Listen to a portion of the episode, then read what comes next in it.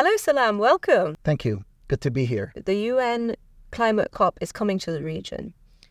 What difference do you think it's going to make for outcomes here?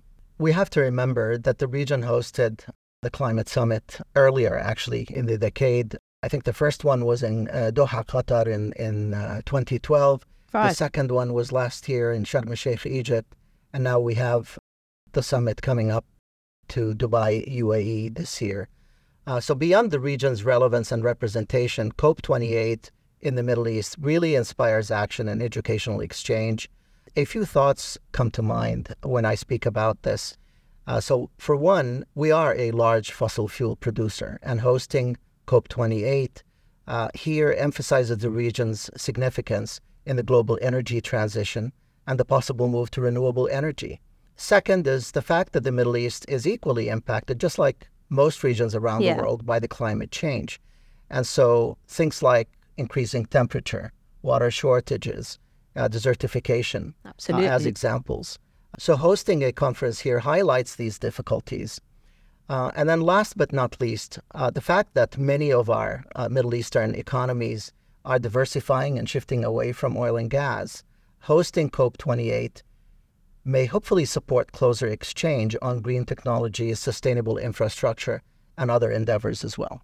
So, in that context, what do you hope will be real outcomes coming from COP28? So, based on the COP meeting goals, uh, stakeholders uh, might be expecting certain results. So, nations uh, enhancing their nationally uh, determined contributions or NDCs uh, to meet the Paris Agreement of 1.5 degrees Celsius warming target you know, there is a challenge in meeting that target, and you know, a revisit by the code of COP 28, you know, is uh, what will happen this year.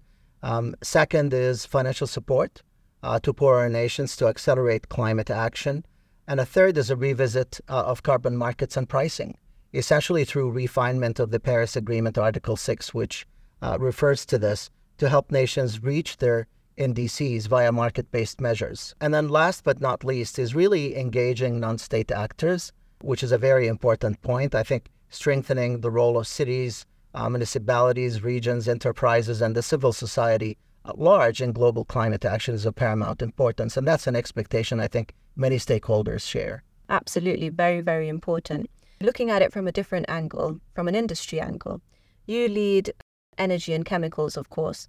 So we know in the region there's a lot of great strides towards initiatives which are sustainable, solar, wind, uh, many different initiatives. How do you feel that COP might accelerate these initiatives given it's in the region?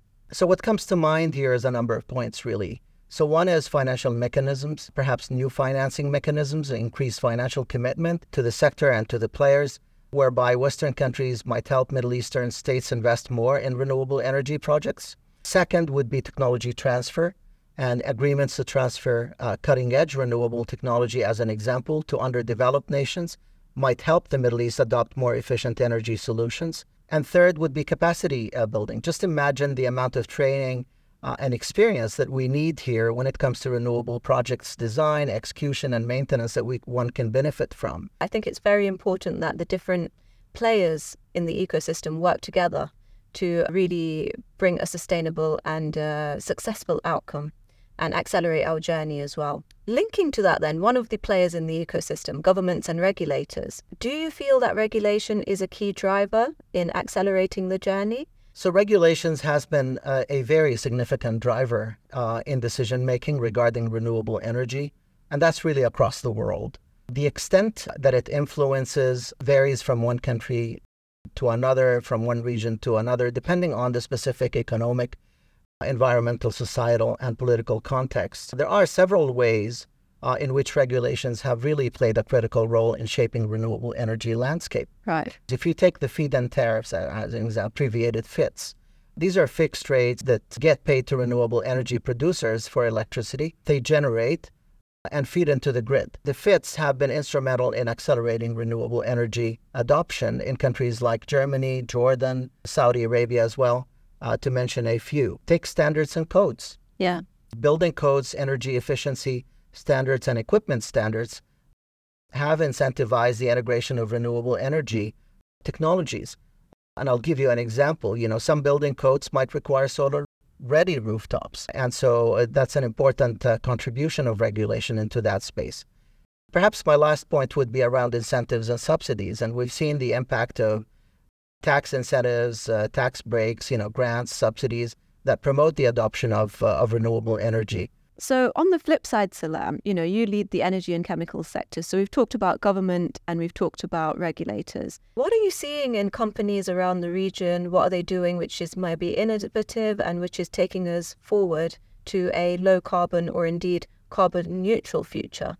Well, some of the prominent and innovative ways uh, organizations in these industries have been transitioning into, you know, revolve around ca- carbon capture and storage. There's the hydrogen economy, Many companies are considering this, and we've had examples in, in, in Saudi, in Oman, in UAE, where companies are producing fertilizers that are um, uh, carbon free, right. essentially. And some, some shipments have been exported to Japan and to Germany in recent weeks. The move to liquid to chemicals, as an example, whereby you don't produce crude to, to burn it into fuels or to, to manufacture it into fuels, but actually to, uh, to manufacture chemicals. So that gives you a much smaller a carbon footprint right. while actually gives you a much higher margin.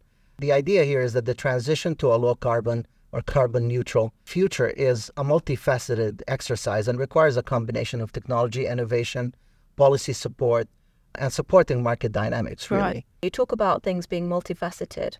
You know, there's societies, there's businesses, there's governments, all in the ecosystem trying to go to a successful outcome towards sustainability and um, a net zero future. What advice would you give to business leaders to move towards that journey? I would say adopt a holistic and a long term vision to right. sustainability. That's very important. Do engrave it into the culture of, of your organization, include it in your business strategy and in the operational makeup of your organization. It does really require an overarching commitment uh, not just isolated initiatives. So it's a long term play. Yeah. Um, one needs to remain adaptable, though, since sustainability really is a very dynamic domain now, and, and many developments are yet uh, to be seen. And some of them are really underway, but so much is in the future. So remain adaptable. That would be my advice. Thank you. Thank you so much for your time today. Thank you very much for having me. Thank you for watching. Keep an eye out for our next episode, and for more insights, please subscribe to the Deloitte Sustainability Regulation Hub in the link below.